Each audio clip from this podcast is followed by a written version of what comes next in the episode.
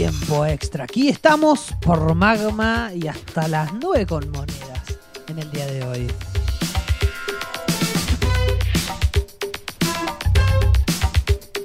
Sí, el mejor resumen de toda la provincia de Buenos Aires. Resumen deportivo, por cierto, Juli, y las redes sociales del programa. Es el mejor de, de, de toda Argentina porque está el Pollo Viñoro, nada más que por eso. Ya, solo para entendidos, ¿o no? Solo para entendidos. Algún día va a tener que hacer una editorial de comienzo hablando del no, programa de noventa. No, jamás. No, no, no, no, no, no para tanto. Eh, bueno, estamos acá en Magma y el Instagram del programa de Tiempo Extra es arroba tiempo extra guión bajo fm. Ese es el Instagram del programa. Vayan a seguirnos si no nos siguen. Recuerden que ahí está también en el link de la descripción el Spotify, que ahí están cargados todos los programas anteriores. Y programas del año pasado incluso. Así que hay para, para todos los gustos, la verdad. Todos los de esta temporada no, hay varios, pero faltan todavía algunos. Debo hacerme cargo de ello. No, no, bueno, pero yo dije todos los del, los del año anterior. Ah, ellos están no, todos. No le, no le tiré el palito. Ellos eh. están todos. No me hago cargo yo solo, de todos modos. Ellos están todos. Los de, están todos. Los de este año hay tres. Hay tres. Bueno. Nos faltarían no, estos tres que quedan. Claro, faltan tres más o menos. Claro, así que... Creo que son tres, ¿no? Sí. sí. No sé. La verdad que tendría que sacar las cuentas acá del aire y no, no. Igual mejor no lo haga. No, ¿no? Porque me va a mandar en cana. Pero bueno, y también está, recuerden también que están los videos, que próximamente van a estar videos de los nuevos programas. Claro. Y algunos que han quedado en el tintero del año pasado. Que es bueno, cierto, nos quedaron algunas historias. Quedan, quedan, que bueno, más adelante iremos publicando cuando haya un poco más de continuidad en, en ese tema. Eh, iremos publicando varios de esos videos. Bueno, vamos a hablar de lo que ha pasado en Europa, que ha pasado y mucho. De todo ha pasado. Ha pasado de todo y en cada, en cada sector, digamos, de, de Europa, en el mundo futbolístico, ha pasado de todo. Primero, vamos a arrancar con el diez de la selección, y con Di María para que no se ponga celoso también, que ha salido campeón, se ha consagrado después de empatar y con un verdadero golazo de Lionel Messi, nada más ni nada menos, estamos hablando obviamente de, de quién vamos a hablar, y ha salido campeón del París, con el Paris Saint-Germain, con eh, Pochettino de técnico aún. Eh, a mí me suena un poco raro esa parte, ¿no? Aún. Pero bueno, sigue, sigue, aún. sigue Poch como técnico. Que escuché un rumor que Tottenham quiere hacer un cambiazo ahí. Conte para el París.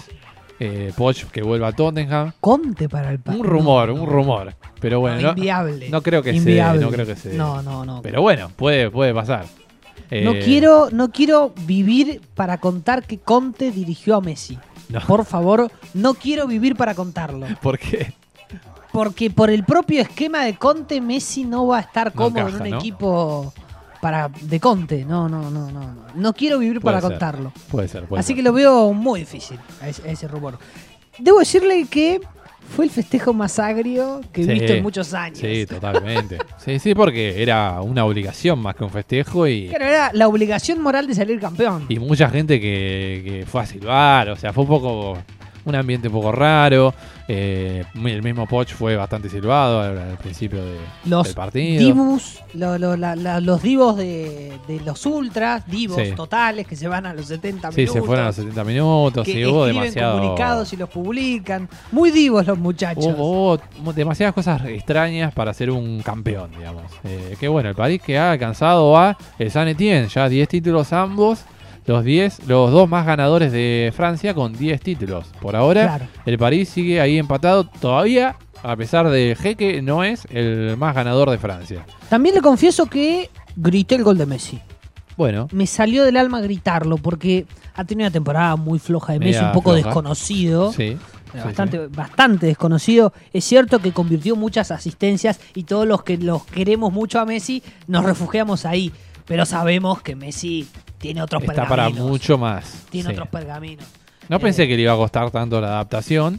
Eh, ha tenido un pelín de mala suerte porque hubo muchos goles en V A R, que, que ha sido en offside, quiero decir, que han sido anulados por el V A R. Eh, pero es ha estado ha, ha estado tirando a flojo para ser Lionel Messi, obviamente. Si fuera otro jugador, quizá diríamos que está jugando bien, pero siendo el mejor del mundo, o al menos el mejor hasta hace pocos meses, quiero decir, eh, ha estado flojo esta temporada. Messi. Yo creo que se lo he dicho antes, lo veo triste. no lo veo cómodo. Lo no, yo creo que no sé si triste, pero incómodo, no, no. Incómodo, no, no lo, lo veo cómodo, entusiasmado aún. Con el no. proyecto P S G, con la Champions. Lo veo que ha resignado su protagonismo a, al resto. Sí. Y Mbappé ha opacado yeah. cualquier intento de protagonismo del resto, también por su propio nivel. Está claro. destellando. Y que alguien, alguien se tenía que hacer cargo de un equipo que ha salido millones y no está haciendo nada. Y, y no está generando nada. Por, por lo menos Mbappé está haciendo eso. ¿Y sabe qué es lo que más me sorprende? Y, y me da bronca también, de paso, cuando veo el París. Sí. Que a Messi no se la dan. No. Lo saltean. Saltean líneas, saltean a Messi cuando están jugando. Messi se posiciona, por ejemplo, sobre la izquierda. La va a pedir porque está libre y va para atrás la pelota o cambian de frente. Messi está todo el tiempo salteado en el circuito de P S G. No lo logro entender. Hakimi le pidió matrimonio a Mbappé porque todas las pelotas que toca Hakimi son para Mbappé. Sí, es una no lástima porque otro compañero. Hakimi podría encajar bastante con Messi en realidad. Ya no tiene pasado... otro compañero que no sea el delantero. Sí. Neymar, que es el que más lo busca, también a veces prescinde de Messi y lo elige a Mbappé. Creo que esa figura rutilante que es Kylian, que se lo ganó, nadie sí, puede decirle totalmente. Nada. Están dejando ir a una oportunidad de creación de juego como es Messi, que lo tiene muy demostrado, muy importante. Eh, creo que el París necesita de Messi y Messi necesita de sus compañeros que lo saltean. No entiendo por qué. Sinceramente, la verdad, eh, no me doy cuenta de la razón de eso. Y también, en esto cargo con, contra Messi de... Está resignado, no, no lucha, no... Tendría que pegar el grito en el cielo y decir...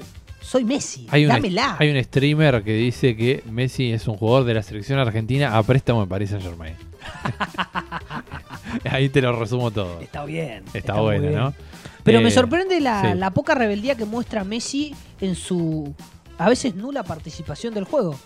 Tiene que mostrarse, tiene que enojarse. Y yo creo que si no lo está haciendo es porque algo no le cierra, no se siente cómodo, está pasando por un mal momento emocional.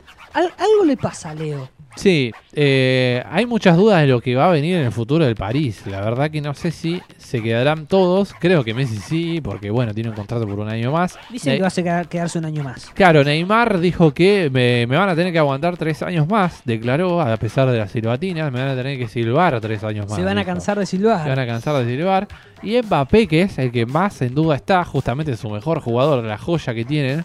Eh, con el Real Madrid, como siempre, agazapado, esperándolo. Le voy a tirar, no sé si una bomba, porque tampoco es para tanto, pero para mí se va a quedar. ¿Mbappé? Para mí Mbappé se va a quedar en el P S G. Creo que con las pretensiones que tiene, con el dinero que el propio jugador pide, y a veces con eh, lo muy cuidado que es en términos eh, contractuales el Real Madrid, Mbappé va a quedarse en el P S G, porque sabe que tiene comprada a toda la gente. Sabe que el club está a su disposición y sabe que es el protagonista y la estrella del juego. Ojo, hace muy poco tiempo Neymar estaba en esa posición. Sí, claro. Era el dueño del París, era el jugador estrella, todo el mundo lo aplaudía en París y ahora quizá es levemente criticado. Entonces yo creo que... Puede que pasarle por la preponderancia... Mbappé, ojo, le puede pasar tranquilamente. No, sí, esto se, se da vuelta en un se instante. Se da vuelta en un instante. Pero me parece que, que va a haber tirones, ida y vueltas, rumores, que voy, que vengo...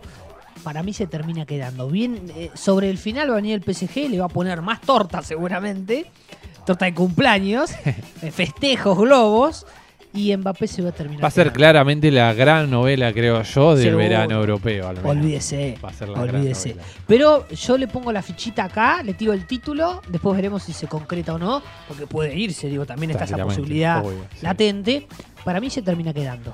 Bueno, y pasamos a otra liga, si le parece. Mejor dicho, a otro país que tiene un campeón, que es España, que ha ganado la Copa del Rey, el Betis. El Betis Balompié, Real Betis Balompié. Uno a uno empataron. ¿Se llama Balompié, así es? Real Mira. Betis Balompié, con M, Balompié. Así que eh, el Betis ha empatado uno a uno con el Valencia y ha ganado por penales. Un Betis que de la mano de Pellegrini estaba jugando muy bien. Yo se lo vine diciendo desde el principio de temporada que le tenía mucha fe. Eh, ahora todavía intentando entrar en Champions, la tiene complicada. Pero bueno, ya eh, Copa del Rey después de diecisiete años, creo que era algo así, no, no recuerdo bien el número, diecisiete, diecinueve. Pero eh, ha levantado la copa importante para el Betis. Extraordinario logro. Claro, para, para uno de los equipos que obviamente que no es Real Madrid y Barcelona, la Copa del Rey es muy importante. Sí, claro. Eh, y lo ha logrado, y de la mano también, hay que decirlo, de un, una persona, un personaje que va a estar en memoria del deporte, no va a estar en Inchequeable. A ver. Que es Joaquín, Joaquín claro. Sánchez, como siempre, el veterano que esta temporada, a fin de temporada, se retirará. Y más adelante, en memoria del deporte, le haremos un pequeño homenaje. Así que bueno, el Betis, campeón de la Copa del Rey, se ha asegurado su plaza en la Europa League y, por qué no, piensa también en la Champions. Totalmente. Y uno que está queriendo clasificar a la Champions, pero todavía no, no se ha asegurado, es el Barcelona, que viene, la verdad, de mal en peor. Una, Volvió a perder. Una derrota, pura derrota en el, en el Camp Nou. Por primera vez en la historia, el Barcelona ha perdido tres partidos consecutivos en el Camp Nou. Vos sabés que eh, le iba a traer eh, ese dato a, a, sí. al programa, a modo casi inchequeable, pero cuando vi que salió en todos lados dije no. Es una locura igual, ¿eh? Tres, eh, que haya, que sea la primera vez en la historia que pasa. Es increíble. O sea que está... Había sucedido, pero no consecutivamente. Claro. Porque hubo un parón de temporada. Entonces, en el inicio claro. de la otra, perdió de vuelta. Pero no es lo mismo. Pero no es lo mismo. No, no es lo mismo que, impacto. Claro, en una misma temporada que... Yo se lo iba a traer, pero como lo vi publicado en todos lados, dije, va a dejar de ser inchequeable porque es muy fácil de acceder al dato. Entonces, eh, prescindí de, de los servicios de, de la derrota del Barcelona. Pero preocupante. Preocupante. preocupante. Sobre Rayo, todo porque habíamos visto que, sí. que el Barça empezaba a mostrar alguna cara positiva de la mano de Xavi. Sí. Y se arruinó. Sí. Eh, ah, mire, los datos que tengo del de Barcelona, por ejemplo, solo tres entrenadores del Barça con un mínimo de veinticinco partidos tienen un peor porcentaje de victorias que Xavi. Así que, dato importante, eh, Cuba tenía mejor eh, porcentaje de... Xavi en este momento apagó la radio. Y puede ser, puede ser. Eh, el Rayo Vallecano ha tenido victoria en Barcelona después de cuatro, casi cuatro meses sin ganar. Bueno, le ganó al Español de Barcelona y al Barcelona. Eh, o sea que en Cataluña jugó prácticamente de local el conjunto madridista, en este caso, y ha logrado ganarle al Barcelona, no solo en el Camp Nou, sino que también en la ida. Es cierto. Así es que cierto. Por primera vez en toda su historia le ganó los dos partidos al Barcelona. Mire, Rayo, que le, le, le hemos traído un poquito de suerte al final. Eh, total, total. Y, y casi que arrancó ilusionándose y ah. bueno, ahora ya cayó a la realidad nuevamente. Claro, había llegado hasta el cuarto puesto, era una locura. una locura. Una locura total. Pero ojo, ya, con salvarse, creo yo que están más que agradecidos. Sí, está en el la gente de, de décimo Vallecas. Primer puesto, con cuarenta puntos. Está estabilizado. Es una buena temporada del Rayo, en términos generales. Creo que sí, creo que es una muy buena temporada. Eh, así que bueno, por ahora pareciera que se va a salvar, así que le hemos traído un poquito de suerte. Si le parece, vamos a pasar a Alemania, que hubo un clásico, un derbi, que fue muy importante. ¿Por qué? Porque ha decidido que el Bayern Múnich ha salido campeón y nada más ni nada menos que en la cara del Dortmund. Porque el Dortmund lo visitó y perdió el clásico. Qué triste para el Dortmund ver esa, esa complicado, imagen, ¿eh? complicado. Fue superior el Bayern en el partido. Sí, fue tuve, tuve la suerte de ver el primer tiempo. Gran y, partido. Eh, muy interesante, muy dinámico. Eh, el fútbol alemán tiene esto entre sus saberes. Sí. Es un fútbol entretenido de muchos goles que no es tan consumido, no. pero tiene muchos goles. Más allá de la diferencia por ahí que el Bayern ha marcado en todos estos últimos años. Eh, pero es entretenido, se deja ver. El partido de, del Bayern del Dortmund también se dejó ver. Fue un lindo espectáculo, pero sacó diferencia. El Bayern Múnich fue superior. Distinto se acuerda el partido de la temporada pasada, que fue mucho más parejo. Eh, esta vez eh, creo que el Bayern supo solidificarse ante el Dortmund. Jugó sí. muy bien. Así que bueno, el, el Bayern otra vez campeón. Ya en el Inchequeable tendremos algo que ver. Algo va a tener que ver con el Bayern Múnich, así que estén muy atentos al bloque que viene. Ojo con eso. Porque el Bayern va a tener algo que ver con el Inchequeable. Así que tenemos París campeón, Betis campeón de la Copa del Rey, el Bayern Múnich campeón, y en Inglaterra no tenemos campeón. Ese es el único lugar, creo yo, que hay una... Va, en Italia también, pero en Inglaterra hay eh, una, una paridad bastante constante, porque ambos siguen ganando, y el Liverpool le ganó dos a cero el clásico al Everton, con un Origi que lo tiene alquilado el Everton. Origi, la verdad que eh, la gente le tendría que hacer una estatua a un jugador que obviamente es eh, muy memeable porque es un jugador que no es tan bueno en realidad, pero ha metido goles tan trascendentales, que es una locura, es un mito, una, es extraordinario, una leyenda viviente, creo yo. Eh, Pinta inchequeable en unos años, ¿eh? Sí, sí, es, es extraordinario. Sí, sí. Es como el consumo irónico, cuando se dice consumo irónico, bueno, ahí, ahí lo tenemos a Origi, por ejemplo. Un culto a la paciencia fue el partido para sí, el Liverpool. Tuvo la, la paciencia sí. para esperar, para tocar, para saber tener la pelota, para neutralizar al Everton, que un poco se neutralizó solo porque decidió esperar el partido en el bloque bajo, muy bien organizado, marcando muy sólidamente. Le costó entrar al Liverpool y a raíz de esa paciencia que ha tenido y de un técnico inteligente que supo hacer muy bien sus cambios, cuando eh, tomó cartas en el asunto eh, y metió mano en el equipo, lo hizo perfectamente, le dio al equipo lo que necesitaba eh, con la salida de un cinco y metiendo a, a, a un volante un poco más creativo, incluso al propio Origi. Eh, creo sí, que entró muy bien Origi, más allá del gol fue clave para el primer gol también. Creo que Klopp fue eh, la llave que abrió el candado eh, del Everton en defensa. Eh, tiene muchos méritos el técnico en haber ganado el partido para un Liverpool que está prendidísimo.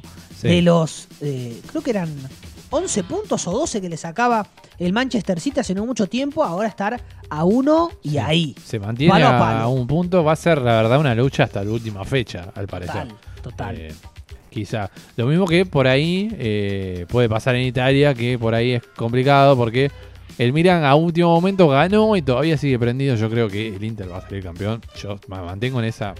Y estoy muy cerca de darle la razón. ¿eh? Yo me mantengo en esa. Eh, sinceramente me gustaría mucho que el Milan salga campeón, pero va a ser, creo yo, el conjunto eh, nero-azurro el que salga, que termine. Viene más sólido el Inter, un sí. Milan que ganó ahí, casi sobre la bocina. En sí. el minuto noventa lo termina ganando con gol de Tonali. Sí. Eh, no, no vi el partido, pero... Eso te habla de que eh, el Inter viene bastante más asentado y da la sensación que tiene más chapa de campeón. Que usted tiene el mérito de haberlo dicho mucho antes a esto. Incluso el Inter va a jugar la final contra la Juventus de la Copa Italia. Así que claro. está sola, no solamente enfocado en la Liga, sino también en la Copa. Eh, y algo que, perdón, me, me omití decir del Liverpool-Everton, el clásico, obviamente. Eh, Del cual eh, se acuerda que le conté la historia la temporada Claro, pasada. En un momento yo pensé que iba, iba a traerme esa historia, pero digo, ah, no, no, porque el, el año pasado también contamos esa historia. Claro, eh, no me quise repetir. No, estuvo muy bien, estuvo muy bien, porque yo en un momento también lo pensé y dije no, porque ya creo que lo contamos. Eh, el Everton, hay mucho argentino odiando a Richarlison. Demasiado. Pero ojo que Richarlison ha hecho de las suyas para que lo odien. ¿eh? Claro, puede ser. Bueno, y como ahora el Everton está en un mal momento, eh, quizá muchos de los argentinos estuvieron ahí picaneándolo. Estuve viendo por las redes. Yo creo que es un poco, eh, aquí le voy a soltar la mano, es un poco el juego que Richarlison ha propuesto. O sea que lo hace para que... para como para ser un poco más famoso, dice usted. ¿o? Yo creo que ha, ha chicaneado bastante a la Argentina con las Copas Américas y sí. demás, en algunas declaraciones. Y bueno, los argentinos nunca fueron de quedarse de, no. de brazos cruzados Eso recibiendo es chicanas. Esa es la realidad. Entonces, eh, creo que es el juego que él se ha prestado también a jugar. Claro. Eh, de todas maneras ha sido todo bastante divertido hasta ahora. Sí. No ha pasado a mayores. Sí, el tema es que ahora el Everton está muy complicado. Veremos cómo le va. Yo la verdad que eh, no sabía, no había visto bien el fixture eh, y ahora va a estar bastante complicado. Está complicado. Más, más de lo que yo creía. Sí, sí, eh, sí. Pensé que el Burnley iba a estar un poco más complicado, pero por lo que veo, también el Everton tiene partidos chivos adelante. Eh, juega contra el Chelsea creo que la siguiente fecha. Y el Leeds hoy empató, así que tuvo un puntito más que el Everton. Quizá el Leeds también tiene fixture complicado, pero le ha sacado una pequeña distancia. Sí, con aire todavía el Leeds. Claro, pero el Leeds tiene, tiene ese no sé qué que le gusta, medio meterse en el barro. Así que eh, el presidente fue sabio y allá cuando ya estaba, todavía continuaba Bielsa por sí. la tercera o cuarta fecha de, de, de la Premier. No, un poco más adelante. Sí, más, a creo. mediados de la Premier. creo que más, más adelante. A mediados de la Premier sí. dijo, nuestro objetivo hoy es quedarnos eh, en primera. Sí. Ya eh, supo avisorar el yo, pronóstico yo al Leeds, y adelantarse. Eh, si en la fecha treinta y ocho el Leeds tiene que pelear para no descender, no le tengo fe. Porque es muy del Leeds de eso de arruinarlo todo a última hora. Veremos, veremos cómo sale. La pulsada está entre... Leeds, Burnley y, y Everton. Everton. Sí, porque Watford tres. Y Norwich están bastante están, atrás. Están complicados. Justamente Watford creo que jugaba en Everton también una fecha. Eh, pero sí, Watford y Norwich están bastante complicados. Para mí, de, de esos tres, de Leeds, de Burnley y de, del Everton, va a salir el, el, que, el que llore. Sí, totalmente. Que totalmente. Que eh, esperemos que se quede el Everton porque nuestro amigo Simón, si no... No, no va a poder venir al programa y no va a querer venir. Así que le mandamos, le mandamos un saludo. Que ya, ya en cualquier momento va, va a venir. Tenemos muy un, alguna historia de Everton pensada quizá, ah, o hablar un poco de turismo carretera. Así que le mandamos un gran saludo si nos está escuchando y si no después le haremos llegar los saludos. Por supuesto. Eh, bueno, vamos a escuchar un tema si le parece. Me parece fantástico porque escuchar... se viene Memorias a Inchequear. Se viene Memorias con Joaquín y con lo que tiene usted. De Rotterdam, le tiro el título, la sí. final que no tuvo final. Es muy, muy Dije interesante. Rotterdam, ¿no? Sí, era, era Monte, Monte Carlo. Carlo. Era Bien. Monte Carlo, me equivoqué, chumé, me parecía, digo, me cambió la, la, y, y me la confundí. Ciudad. Monte Carlo de Monte mil novecientos ochenta y uno, Carlo. La final que no tuvo final. Muy, muy interesante ese título, ¿eh? Y Joaquín obviamente es completando un poco esto que pasó claro. del Betis de la Copa del Rey. Y luego el inchequeable, ojo que tenemos el equipo... que no pudo salir campeón de la Bundesliga, culpa del Bayern Múnich. El gran once de los no campeones de la Bundesliga. Así que bueno, hemos preparado. Casi que tiene una historia para cada final de la Bundesliga. Es verdad, es verdad, sí, es verdad.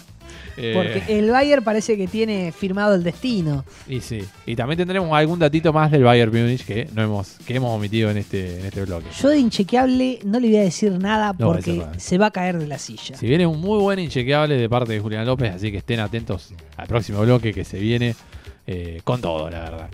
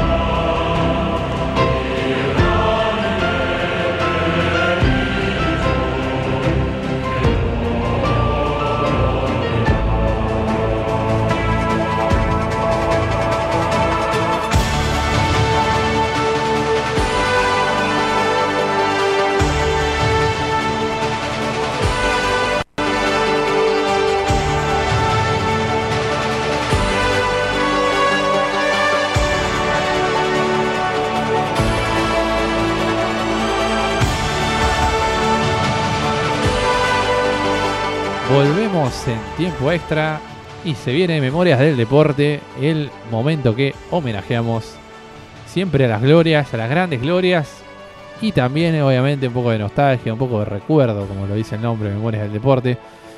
En este caso vamos a homenajear a Joaquín Sánchez. Joaquín Sánchez, el español que se retirará a fin de, de temporada y que se retirará nada más ni nada menos que con una Copa del Rey. Ni más ni menos. Nada más ni nada menos. Viene el club que lo vio nacer, el Real Betis Balompié. Eh, un club que no está acostumbrado, obviamente, a las glorias, a las grandes glorias.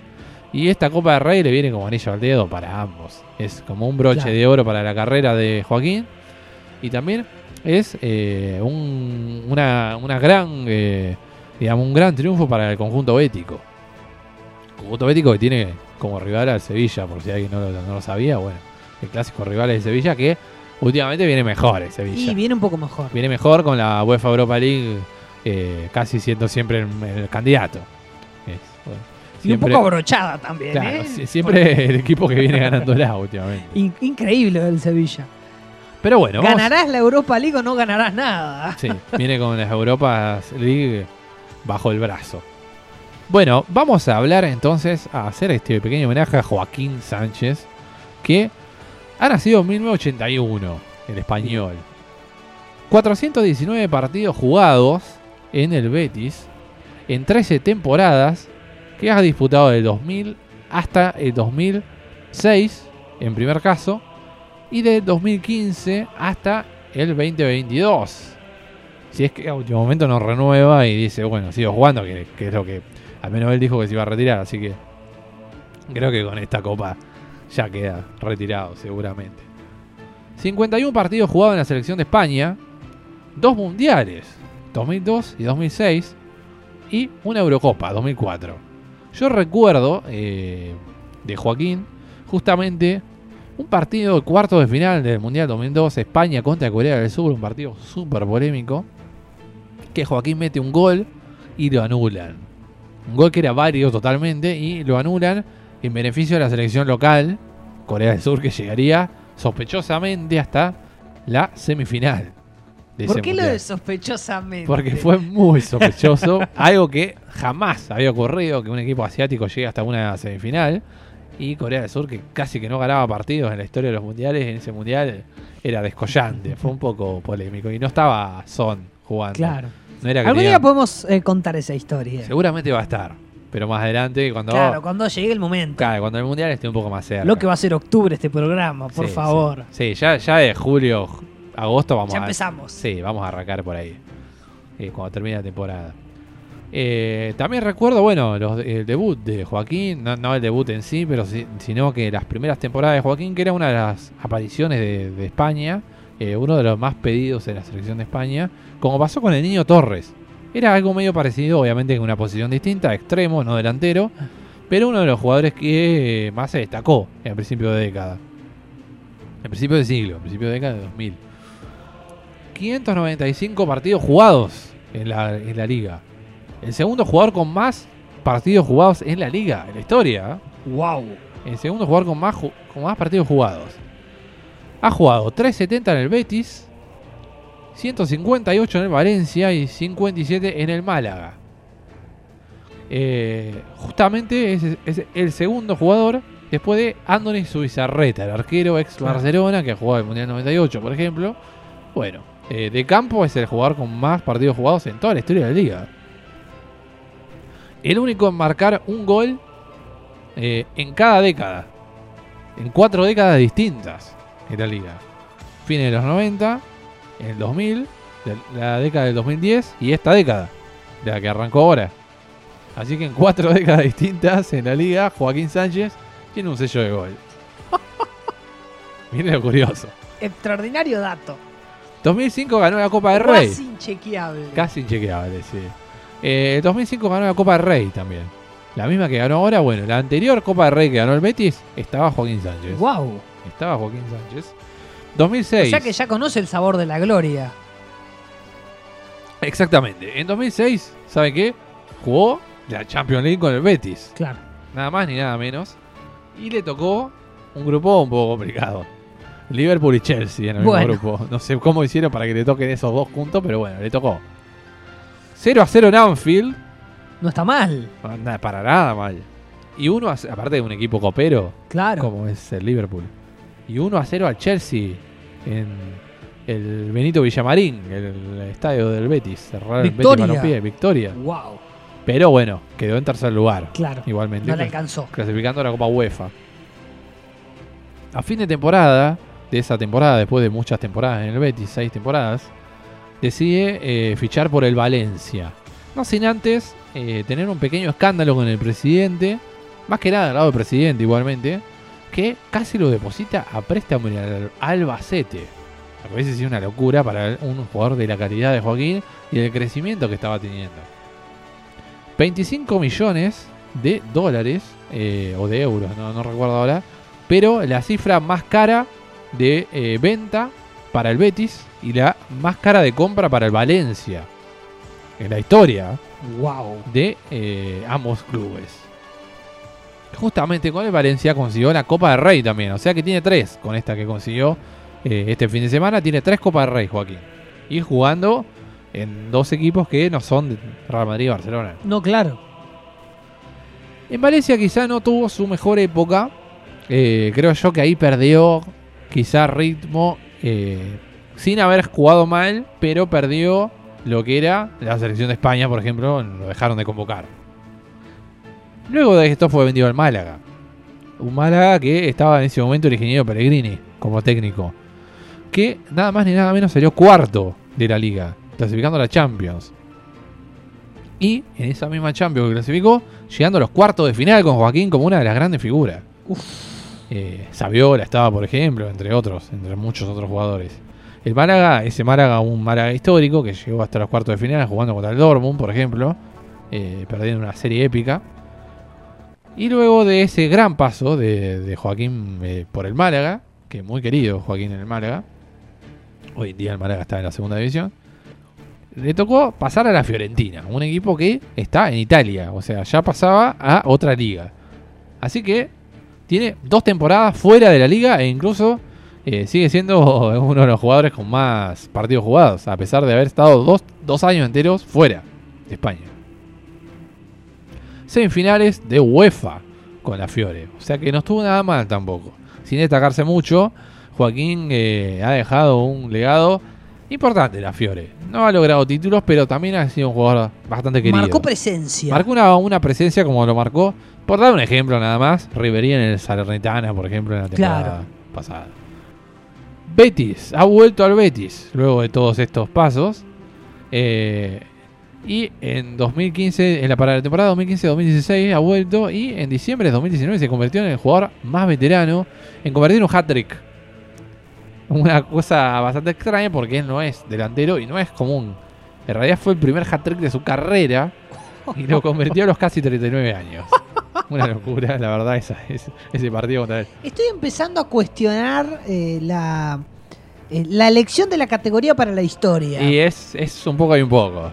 Tiene eh, un poco de las dos. Tiene un poco de las dos, es verdad. No me puedo quejar porque la mía también. Sí, no, no, pero bueno, es, eh, es también homenaje, entonces no es tanto claro. no es tanta gracia, sino que es más homenaje. Eh, bueno, y para finalizar, algunos datos de Joaquín: ocho, ochocientos ochenta, perdón, ochocientos ochenta partidos jugados en total, en toda su carrera. Imagínense jugar mil partidos casi en primera división. Hay que tener físico. Sí, además, sí, un desgaste ¿eh? muy importante. Una constancia, eh, muy, muy pocas lesiones se ve que tuvo Joaquín en su carrera. Eh, y obviamente, uno de los, si no es el máximo ídolo, pega en el palo del conjunto bético. ciento trece goles en toda su carrera. Y ciento cuarenta y dos asistencias en toda su Uf. carrera. Es uno de los jugadores con más asistencias eh, mínimo de, esta, de este siglo. Claro. Así que bueno, este ha sido el repaso de la carrera de Joaquín Sánchez, uno de los grandes jugadores que yo al menos cuando arranqué a ver fútbol, eh, empecé a ver y eh, tuvo un, fue como una aparición, como dije hoy antes, comparado con el Niño Torres, por ejemplo, más allá de otra posición, pero fue de los jugadores españoles que aparecieron uno de los que más constancia tuvo. Yo recuerdo, por ejemplo, el Gaisca Mendieta, otro jugador que no tuvo esa constancia. Enseguida fue como dado de baja, eh, no, no logró, digamos, esa constancia. En cambio, Joaquín sí, veinte años y todavía está jugando y le quedan un par de cartuchos todavía, así que veremos cómo termina la carrera de Joaquín. Y ahora consagrado. Y ahora consagrado, obviamente. De paso. Muy buena historia, por cierto. Bueno. Lo quiero a Joaquín en próximos Inchequeables porque entiendo que ahí hay material. Yo lo quiero en un, en un póster ahí. En un póster de tipo extra que estén todos. Que ya lo dije. Usted lo viene soñando hace rato, sí. ¿eh? Se va a cumplir en, en algún, algún momento. momento. Me tienen que hacer ese gusto, al menos. Claro. Sí. La final que no tuvo final. El torneo de Monte Carlo es una de, la, de las plazas con más historia en el circuito del tenis. Se juega en un club pensado para la realeza, el Monte Carlo Country Club, inaugurado allá por el mil novecientos veintiocho, aunque el torneo se disputa desde mil ochocientos noventa y seis y es uno de los torneos más antiguos del mundo. Allí, a orillas del Mediterráneo, se respira tenis, paisaje y tradición. La gira de polvo de ladrillo europeo no sería igual sin la parada en el Principado. Vamos a cambiar de deporte, por cierto. Totalmente. Hace rato que no le traía una historia de tenis, me parece. Es verdad. Que, que era importante, que ahora falta poquito para el Roland Garros. Para Roland Garros. Usted ya sabe que tiene, tengo mi candidato ahí. Sí. O sea, ya lo, muy, muy ya lo bien. Hemos dicho. Ha, ha llegado a top diez. Sí, sí. En este último instante. Extraordinario nivel. Hablamos de Alcaraz. Hablamos de Carlos Alcaraz, sí. Bien. Nosotros hablamos ahora de Monte Carlo y decimos sí. que en ese lugar paradisíaco desplegaron su poderío las grandes figuras del tenis eh, de antes y de ahora. Desde los primeros campeones de Wimbledon, que solían conquistar el título en Mónaco durante los años iniciales, hasta el propio Rafael Nadal, que se encargó de enterrar todos los libros de historia y alzar nada menos que once trofeos. Tremendo. En Monte Carlo. En, medio, en el medio, muchos próceres, entre ellos el propio Guillermo Vilas, quien ganó el torneo dos veces y protagonizó una de las particularidades más recordadas. La final que nunca terminó. La final que nunca terminó y Vilas fue protagonista. Ahí nos adentramos. El diecinueve de abril de mil novecientos ochenta y uno, exactos eh, cuarenta y un años atrás, eh, ahora un poco más pasados en días, pero son cuarenta y un años atrás, sí. Estaba programada la definición de Monte Carlo entre Vilas y el estadounidense Jimmy Connors, dos tenistas de elite, por cierto. El argentino ya había salido campeón en mil novecientos setenta y seis frente al polaco Wojtek Fibak, mientras que Jimbo llegaba por primera vez al partido definitorio. Un partido que, sin que nadie lo imaginara, jamás arrojaría un resultado final. Aquel domingo amaneció con el clima en modo amenazante y la amenaza se concretó. Los organizadores se vieron obligados a postergar la final para el día siguiente, el lunes veinte, por las inclemencias del temporal. La única porción del partido que pudo desarrollarse con normalidad tuvo lugar precisamente ese lunes. Fueron cincuenta y cinco minutos de juego y el marcador, el marcador estaba cinco a cinco con Vilas al saque cero quince. Cuando la lluvia volvió para establecer la paridad por siempre. Después de varias deliberaciones, surgieron dos alternativas para intentar reanudar el partido. Una inmediata y otra a mediano plazo. La primera opción, pasar la final para el martes, quedó descartada de movida porque Connors debía volar ese mismo día hacia los Estados Unidos para iniciar la gira norteamericana. Era imposible. Ahí también sí. Hay una cuestión de contratos. La segunda, jugar el resto del partido el siete de junio tras la finalización de Roland Garros. También terminó enterrada por el desempeño de ambos jugadores en París. Vilas se fue en octavos de final tras perder ante el local Yannick Noah y Connors se despidió en la siguiente ronda después de caer con eh, el querido Batata Clerc, Mirá. José Luis, Luis Clerc. O sea, avanzaron demasiado y no se pudo jugar la final. Y el final de la final nunca llegó. La lluvia alteró la historia. Transcurrieron nada menos que cuarenta años. Los números oficiales del A T P reconocen como finalistas tanto a Vilas como a Connors. No hay ni habrá un campeón para la edición de mil novecientos ochenta y uno. La historia del máster de Monte Carlo es tan rica como extensa y, aún de ese modo, tendrá por siempre un espacio que nadie jamás podrá llenar. La final que jamás se jugó entre Guillermo Vilas y Jimmy, Jimmy Connors. Connors. La verdad, muy buena historia. No, desconocía esta historia, sinceramente. Eh, pero sí, muy, muy interesante. Usted no sabe cómo abrí los ojos cuando leí esta historia. Sí, Gracias sí. A, a, al diario El Gráfico, que publicó la historia en su portal, y nosotros eh, utilizamos su nota para nutrirnos de esta información, que es una perlita. Sí, una perla, la verdad, eh, muy buena, muy buena perla, muy buena historia, la verdad, que has traído, Juli. Eh, y bueno, si te parece, pasamos al inchequeable. Y no tenemos mucha alternativa. Porque, sí, ya no nos queda tanto, entonces pasemos directamente.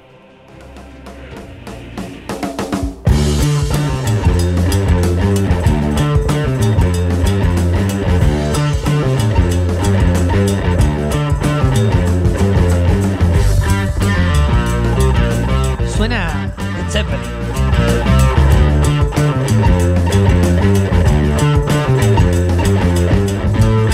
Y por cierto, suena muy bien. Juli nos va a contar lo siguiente. Bueno, tenemos en este Inchequeable, que como siempre digo es la diva, la diva de este programa. Siempre hay, la marca registrada. Siempre hay cosas muy espectaculares acá en el Inchequeable. Eh, unas historias Hemos muy... contado cada historia. Cada, cada, hay, cada historia. Hay que hacer un recuento algún día, traer...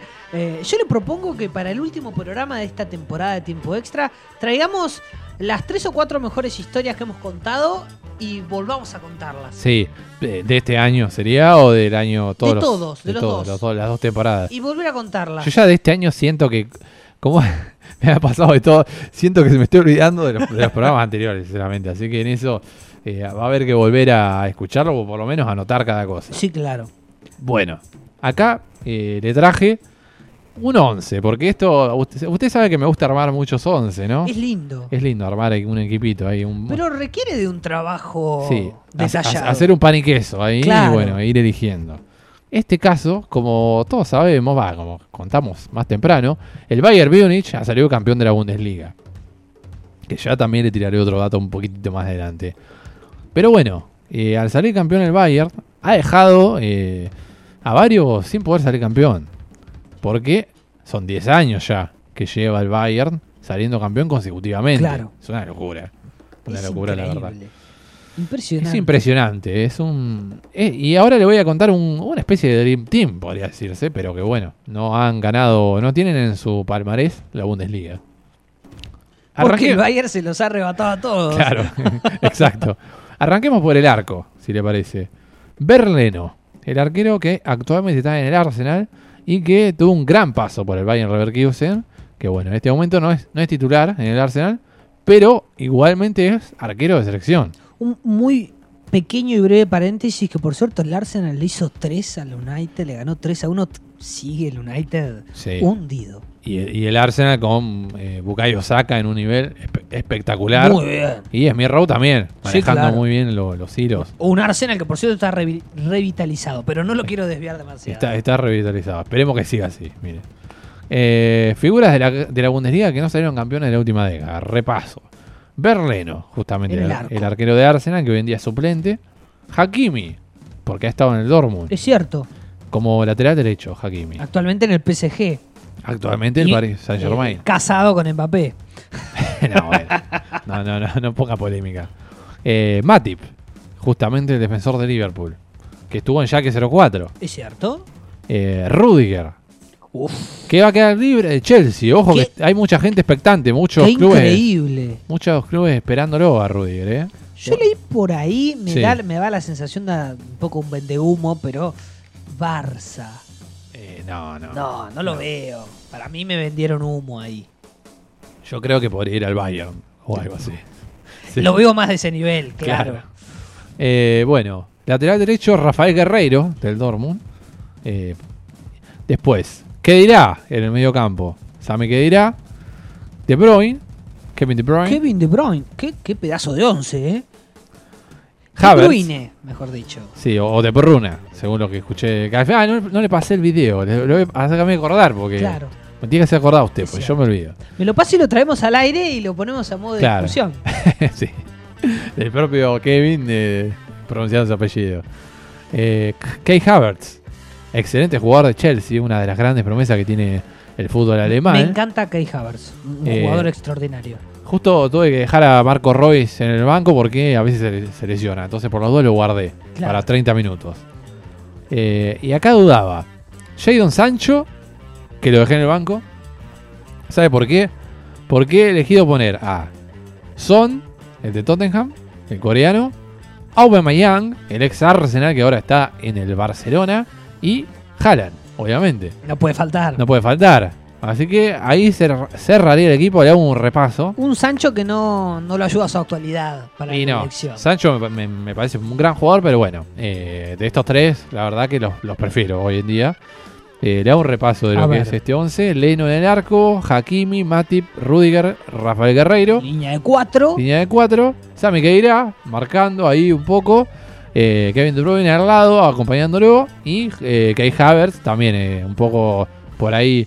Un poco más extremo. Eh, Son, Aubameyang por, por el otro lado y Haaland. algún malicioso le diría, ¿quién marca? Y yo creo que Sammy que irá y Kevin De Bruyne va a tener que marcar también. Y sí, no le va a quedar otra. Sí. Havertz no lo veo marcando. No, no, no. Eh, así que bueno, ese es el once. Muy buen equipo. Ese eh. es el once que ha quedado sin Bundesliga. Se ha quedado sin ganar la Bundesliga. Ese once, culpa de que justamente el Bayern Múnich es el primer equipo que gana diez títulos al hilo en una liga top. Jamás había ocurrido en una liga top. O sea, eh, Bundesliga, League One, si podría decirse, que entonces ahí entraríamos en otro debate. Eh, obviamente Calcio, Premier y la Liga Española. Claro. Bayern Múnich, diez títulos seguidos, dos mil trece hasta veinte veintidós. Juventus nueve, pero bueno, se le cortó con él el Inter, saliendo campeón el año pasado. Se lo arrebató. Claro, hasta nueve. Ya no, ya no va a poder superarlo. Claro, no, llegó hasta nueve. El Lyon, el Olympique de Lyon, llegó hasta siete, de dos mil dos hasta dos mil ocho. Y el Real Madrid dos, en dos ocasiones llegó hasta cinco consecutivas, en el sesenta y uno. Hasta el sesenta y cinco. Claro, tiene el peso pesado del Barça al lado. Es más difícil, yo diría. Eh, y en el ochenta y seis hasta el noventa. Después, ¿sabe qué equipo mantiene una mayor racha activa que el Bayern Múnich? A ver. El Ludogorets. El equipo de Bulgaria, que lo nombramos el año pasado. Y bueno, eh, salió campeón otra vez. El Ludogorets. Extraordinario no, dato. No lo deja, no lo deja el Bayern. Dice, yo soy más grande que vos.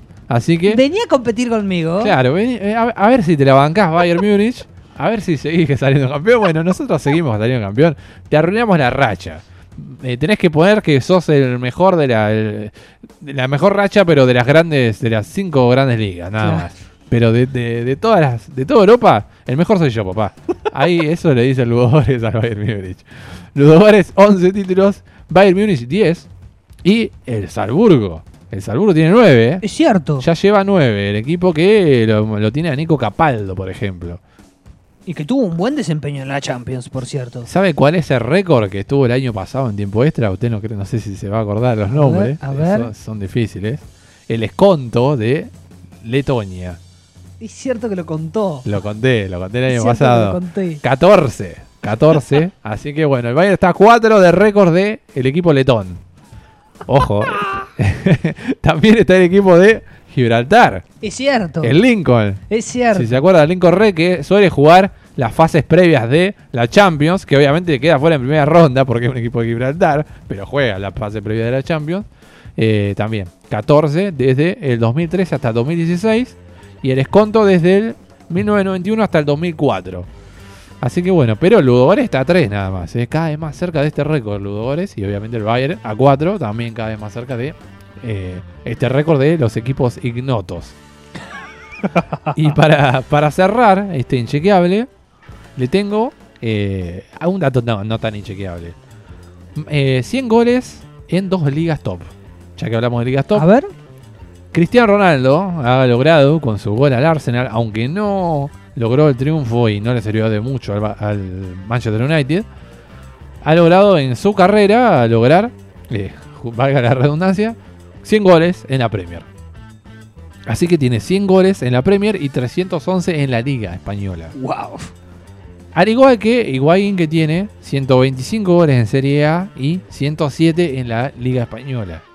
Son los únicos dos que tienen eh, más de cien goles en ligas top. Es cierto. Pero si tenemos en cuenta la Liga Francesa como Liga Top, le podemos agregar dos jugadores más, que son Cavani y Zlatan Ibrahimović. Claro, es cierto. Cavani tiene en la Liga One ciento treinta y ocho y en la Serie A ciento doce, eh, en el Napoli y el Palermo. Y Zlatan tiene en la Serie A ciento cincuenta y cinco, repartido en los tres grandes de Italia. Y en la Liga One, en el Paris Saint-Germain, ciento trece goles. Así que bueno, esos son los datos de los grandes goleadores de más de una liga. Muy, muy bien. Eh, lo de Ludogorets es una cosa extraordinaria. Así que bueno, le dice, vení, vení. Bayern Múnich, sacate una foto. Así que bueno. Y no sigamos la canción. No, no sé, no sigue. No, no, no. Hasta acá todavía estamos en... En, en el aire. Horario, no, no, y en horario de protección. Claro, hora, cierto, no. cierto. Bueno, a ver, cuénteme, cuénteme la historia.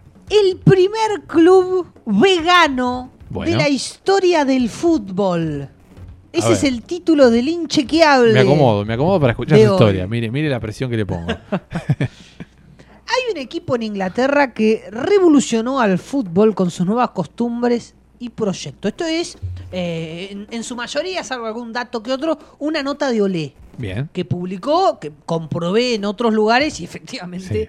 Siempre, siempre compré, porque Olé a veces... A veces vio que macanea, eh, pero sí. comprobé en otros en otros lugares y chequeé la información y, y me quedé sorprendido. Me, me, menos mal que no que, que no me dedico al periodismo deportivo, porque lo, lo critico a Olé, a Viñolo, ya en cualquier momento creo que se me van a cerrar no, las puertas. No, no, no porque E S P N me, Tyson, me gusta. E S P N, lo... no, no. E S P N me, gust, me gusta, me encantaría. Y Sport Center.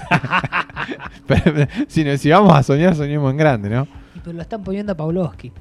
Bueno, no, no, no, lo, lo banco, pa, pa, ¿Ah, sí? lo banco. Sí, Mira. Sí, hasta ahí, pero lo banco, sí. Yo creo que ahí debería estar Miguel Simón conduciendo. Pero bueno, bueno. Usted, pero usted, Miguel Simón, tiene que estar en todos los programas, no puede. No, pero tiene que tener una vida, por lo menos. Sport Center tiene que, que estar Miguel Simón. Además que ah, tampoco es que tiene tantos pero, programas. Miguel hace fútbol táctico. No, bueno, pero tiene que seguramente hacer radio u otro tipo de cosas. No, que ¿No? yo sepa, Miguel no está en la radio tampoco. Ah, bueno. No, no, no, no es un, desconozco. un, un periodista que tenga... Eh, Eh, tanta carga horaria como por ejemplo tiene Pablo Giralt o el propio Pollo Viñolo, que hace un montón de programas todo el tiempo. Bueno, pero el Pollo está facturando, bueno. eh, le contaba. A ver, a ver, di, cuente, volvamos al, al fútbol vegano, parece que al fútbol me, vegano. me ha traído. Eh, y, como y, le decía, y no por el verde césped. No precisamente. Eh, como le decía, este equipo eh, en Inglaterra revolucionó el fútbol con sus costumbres. Pero no solo sorprende por sus ideas que apuntan a otro tipo de construcción, sino por sus méritos deportivos. Este sábado, el Forest Green Rovers logró el ascenso a la tercera división del fútbol inglés por primera vez en su historia y su recorrido es un verdadero hallazgo. Vamos a contar un poco la historia. A ver. Este equipo inglés nació en mil ochocientos ochenta en una pequeña localidad llamada Nailsworth, ubicada en Gloucestershire. No, los nombres en inglés no me pidan. Se la juega tanto. Mucho usted acá, ¿eh? Al suroeste del país, y que al día de hoy no supera los seis mil seiscientos habitantes. Chico. Un pueblo chiquito. Un pueblo chiquito. Chiquito. Su fundador fue eh, E J P H, esas son las siglas, no, no pude encontrar el nombre completo. ¿Cuántos nombres tenía? ¿Cuatro nombres? Eh, tiene, eh, sí, tres nombres y un apellido por lo menos. La cuestión es que es el señor Pitch. Bueno. De apellido. Ahí está, ahí, ahí va. Sí. Quien bautizó a la institución bajo el nombre que hoy todos conocemos, o que estamos conociendo ahora, aunque en sus principios y debido al desarrollo urbanístico de la ciudad donde está su sede, la institución cambió su denominación a Nailsworth F C, Fútbol Club. Con el pasar de los años y luego de jugar en las distintas competiciones amateurs del fútbol británico, volvió a llamarse Forest Green Rovers. Volviendo a lo deportivo, la entidad pasó su primer siglo de vida deambulando por las divisiones regionales del fútbol inglés y aunque cosechó varios títulos amateurs, nunca pudo dar el salto hacia el profesionalismo. Se podría decir, ahora sí bajo la denominación de Forest Green Rovers, que el conjunto verdinegro es un histórico del fútbol británico no profesional. La temporada del ochenta y uno ochenta y dos fue la más destacada. En ella el club se, procam- se proclamó campeón de la Hellenic League y también supo coronarse como líder de la F A Base, competencia que solo es disputada por aquellos clubes que compiten por debajo de la octava división. Derrotó por tres a cero al Rainworth Miners Welfare eh, en el mítico Wembley. En mil novecientos noventa y nueve se convirtió en el primer equipo en alcanzar las finales de las dos competiciones coperas no profesionales más importantes del fútbol inglés. La ya mencionada, la Copa Base, y la, eh, la Copa Trophy. A diferencia de la anterior, esta última solamente compite en clubes que se encuentren entre la quinta y la octava categoría.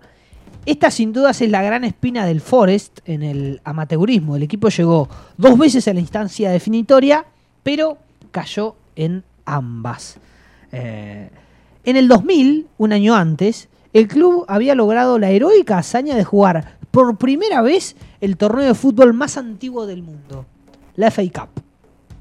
luego de golear casi de manera inesperada al Guisalay por seis a cero en la primera ronda, el conjunto del Nicewatch se despidió del certamen tras perder tres cero de local ante el Torquay United. Llegó a la F A Cup, no es bien, poca cosa. Al menos empezó a jugar.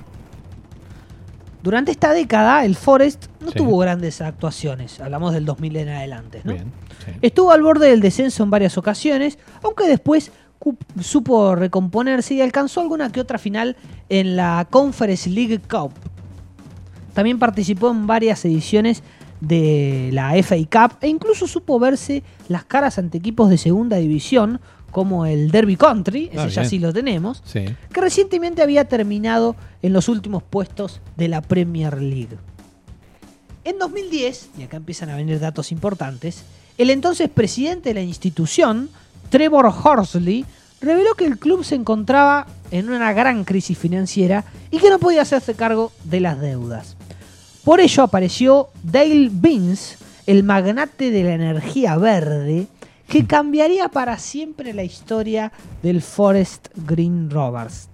En agosto de ese año, el fundador de la compañía de energía sustentable Ecoitricity, eh, no, Ecoitricity, ese es el nombre mejor pronunciado, decidió invertir una gran suma de dinero para pasar a ser el mayor accionista del equipo, lo que lo catapultó a terminar unos meses más tarde como el primer mandatario de la institución. Vince no solo le dio una gran inyección económica al Forest, sino que también fue fundamental para cambiar la filosofía del club de manera radical. Este hombre determina un poco la historia. A ver.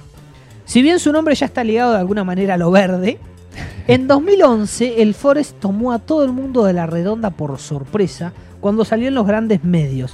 ¿Qué fue lo que pasó? Vince, el presidente, decretó que estaba totalmente prohibida la venta de carnes rojas en el club por razones de salud y de ética. En dos mil catorce, el club volvió a hacer noticia luego de que el ex Beatle, Paul McCartney, y su hija, Stella McCartney, apoyaban al, apoyaran a los del Nicewatch a jugar el primer partido vegano del mundo ah, bueno. contra Lincoln City. ¿Lincoln City tiene de dónde era, no? Eh, no, no, no, ah. no lo tengo al dato. Porque no por ahí justo era, como ahora habíamos nombrado al Lincoln, yo creo que era el mismo equipo. No. Una tremenda casualidad. También, durante esa temporada, el Forest se clasificó a los playoffs de la National League Bien. por primera vez en su historia al terminar en la quinta posición. Sin embargo, una derrota en semifinales por tres a cero frente al Bristol Rovers terminó con la ilusión de los Diablos Verdes. Los Diablos Verdes. No por ya, nada lo llaman así. Ya queriendo entrar en, la, en las grandes ligas, porque obviamente el sistema de Inglaterra son cuatro ligas y la quinta sería la National League. Claro. Pese a los resultados adversos, el Forest no se rindió y fue por más. Vince creía que el cambio podía ser aún mayor y así fue. El treinta de octubre del dos mil quince, la institución se proclamó como el primer club cien por ciento vegano, lo cual lo llevó a la decisión de sustituir las hamburguesas de carne que se vendían en el estadio por equivalentes de origen vegetal. El gran trabajo fue dando sus frutos y el efecto ecológico, y mediático por cierto, fue inmediato. El Forest Green Rovers pasó de ser un club totalmente desconocido a convertirse en una institución totalmente pionera en el mundo del deporte y atrajo a miles de fans nuevos que se reparten en cada punto geográfico del mundo. En lo deportivo también supo dar la nota y se clasificó durante dos años seguidos a los playoffs para ascender a la League Two en dos mil quince y dos mil dieciséis, pero en ambas terminó cayendo en semifinal y en final respectivamente. Lejos de agachar la cabeza, el sólido proyecto del club comenzó poco a poco a convertirse en una realidad. El equipo ya no era uno más del montón. Año a año peleaba para lograr el tan ansiado ascenso y en la temporada dos mil dieciséis diecisiete, bajo las órdenes de Mark Cooper, la Green Army terminó el torneo en la tercera posición, aunque lejos de los dos primeros, y se destacó por ser el conjunto más goleador de la National League, de la mano del galés Christian Doidge, quien anotó veinticinco tantos. la historia se volvía a repetir. El Forest aparecía de nuevo en los playoffs de la quinta categoría del fútbol inglés, en una temporada en la que el Lincoln City consumó su ascenso luego de finalizar la competencia como único líder. El primer obstáculo para los de Cooper eh, fue el Dag and Red, a quienes superaron de manera cómoda por tres a uno en el global. Con este resultado, los del Naisworth se volvieron a meter en la final. En Wembley, los verdes dieron la gran so- sorpresa y ante todo pronóstico terminaron imponiéndose también por tres a uno frente al Tranmere Rovers. Finalmente, la tercera fue la vencida y el sueño pasó a ser una realidad. El equipo vegano y ecológico ascendió a la cuarta división y se convirtió en profesional por tercera vez, en, por primera vez en su historia. El equipo vegano, eh, el único equipo vegano de la historia del fútbol, ya está en la cuarta división y ya es profesional. Ha logrado meterse en las categorías, digamos, de, eh, como dije anteriormente, de Inglaterra. Y bueno, tiene cuatro categorías que son las principales. La League Two sería la que ahora ascendió el, el Green Rovers. Así claro, que se ha metido en esa. ¿Qué me cuenta de la historia? No, tremendo. La verdad que una muy buena historia. Le debo el inglés, discúlpeme. No, bueno, bueno. Pero me cuesta mucho el inglés. Pero, eh, no, la verdad que un, un equipo que yo creo que alguna vez lo había visto, algo había visto de este equipo, pero no tenía tantos datos, obviamente, como ha contado Julián López acá, eh, esta, eh, esta información que has, que has conseguido. Eh, así que tremenda la historia del, del Forest. Le diría Forest, pero... capaz que la gente de Nottingham va a decir, no, nosotros somos el Forest, así que no le puedo decir así, solamente. Pero el Green sí, el Green le podría decir. Los Diablos Verdes también. Claro, los Diablos Verdes. Los Diablos Verdes también. Es muy buena la de los Diablos Verdes, porque jugás con el marketing de los y, Red claro. Devils, ahí que también es famosa la, la marca del Manchester United, entonces está muy bien, muy bien tirada. Sí, total, total. Eh, así que, bueno, historia, este se fue el primer club vegano de la historia del fútbol. Archive esta, este sí. inchequeable... Eh, para, para los premios tiempo extra. Sí, sí, lo, lo vamos a archivar, así que seguramente estará ahí dando vueltas y en alguna elección lo, lo pondremos a ver si la gente lo vota y todo eso. Sí, sí, muy buena historia, la verdad. Así que bueno. Bueno, ya nos vamos retirando, si le parece, nos vamos terminando el programa.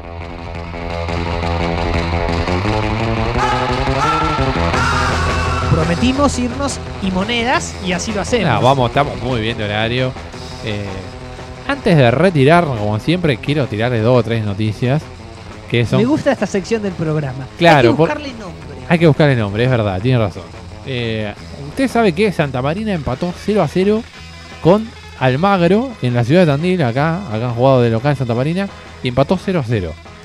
Eh, y por otro lado, Santa Marina que todavía está sumando ahí de a, muy, de a poquito. Y por otro lado, en el básquet... El equipo que tuve el placer de ver el otro día, eh, Independiente de Tandil, casi, casi le gana a Unión. Casi le gana a Unión de Mar del Plata. Estuvo a un punto de ganarle a Unión de Mar del Plata. Le hizo un gran partido. Eh, nuestro amigo Pollo, que estuvo jugando, el, el anterior invitado de eh, Tiempo Extra, extra claro. eh, estuvo metió un triple que lo vi por redes sociales. Muy bueno, la verdad que eh, me hubiese gustado ir, no pude ir, pero me hubiese gustado porque vi que se jugó muy bien. Hay un pibe de dieciséis, de dieciséis años que el otro día había jugado un, un rato. Esta vez le dieron un poco más de minutos y jugó muy bien. No tengo ahora el nombre, pero jugó excelente. Ya la gente que sigue el básquet sabrá, y si el Pollo me está escuchando sabrá. Eh, así que bueno, estaremos pendientes de cuando se den los playoffs, que seguramente claro. dentro de poco ya, eh, en pocos días, arranque esa, esa fase de la, de la liga de básquet de tercera división de la Argentina. Así que bueno, quería esas dos noticias más o menos para... al menos hablar un poquito de lo que pasa en la ciudad de Tandil, ¿no? A nivel deporte, eh, que, quede, que quede un poco cubierto. Mix regional, podríamos claro, un, llamarlo. Sí, un mix, un mix. Ahí. Mix regional. Que obviamente que, que no, te, no tengo muchos más datos que eso, porque bueno, es lo que he podido recabar eh, claro. por las redes sociales, más que por otro lugar. Eh, en algún momento retomaré, yo en, en algún momento fui a la, a la cancha de Santa Marina, así que en algún momento retomaré por eso. Ah, bien. Eh, bien me bien. gustaría ir a algún que otro partido y seguramente... Eh, eh, veremos si puedo conseguir algún invitado de Santa Marina también. Y ya palabramos ambos, en algún momento veré los partidos de básquet juntos. Sí, así sí, que... sí, sí. Y podría ser el playoff, veremos si claro. se puede. Veremos. Así que bueno, bueno. Nos vamos. Nos vamos. Se ha terminado este tiempo extra. Muy completo. Como siempre. Atípico en su horario, pero completo. Siempre, sí, siempre firme. Pero siempre, siempre bien. Siempre está. Cumpliendo. Cumpliendo. Eh, bueno, nos vamos, si le parece. Eh, as, eh, nos encontramos el lunes que viene, como siempre, en tiempo extra. Y acá en Radio Magma noventa y dos punto uno. Recuerden seguirnos en arroba tiempo extra que un bajo F M, fundamental. Siempre. Y bueno. Que no lo no habíamos dicho en todo el programa. Sí, sí, lo dijimos. Sí, sí ah. en un momento lo dijimos. Eh, en el segundo bloque lo, siempre lo decimos. Bien, bien, bien. Así que bueno, nos vamos. Nos vamos, momento de irnos y el Bamba está con nosotros. Siempre. Como siempre. Bueno. Fue muy lindo escucharlo en el Liverpool Everton, por es cierto. Verdad, es verdad. Así que bueno, hasta el lunes.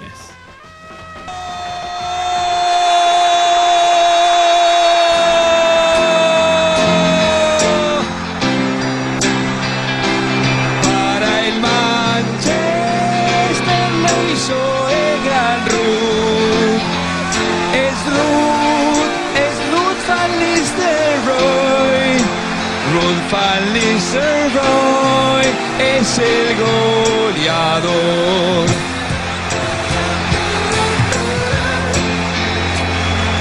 Ah, na, na, na, na, na, na, na, na, na, na, el Ruud again. Na.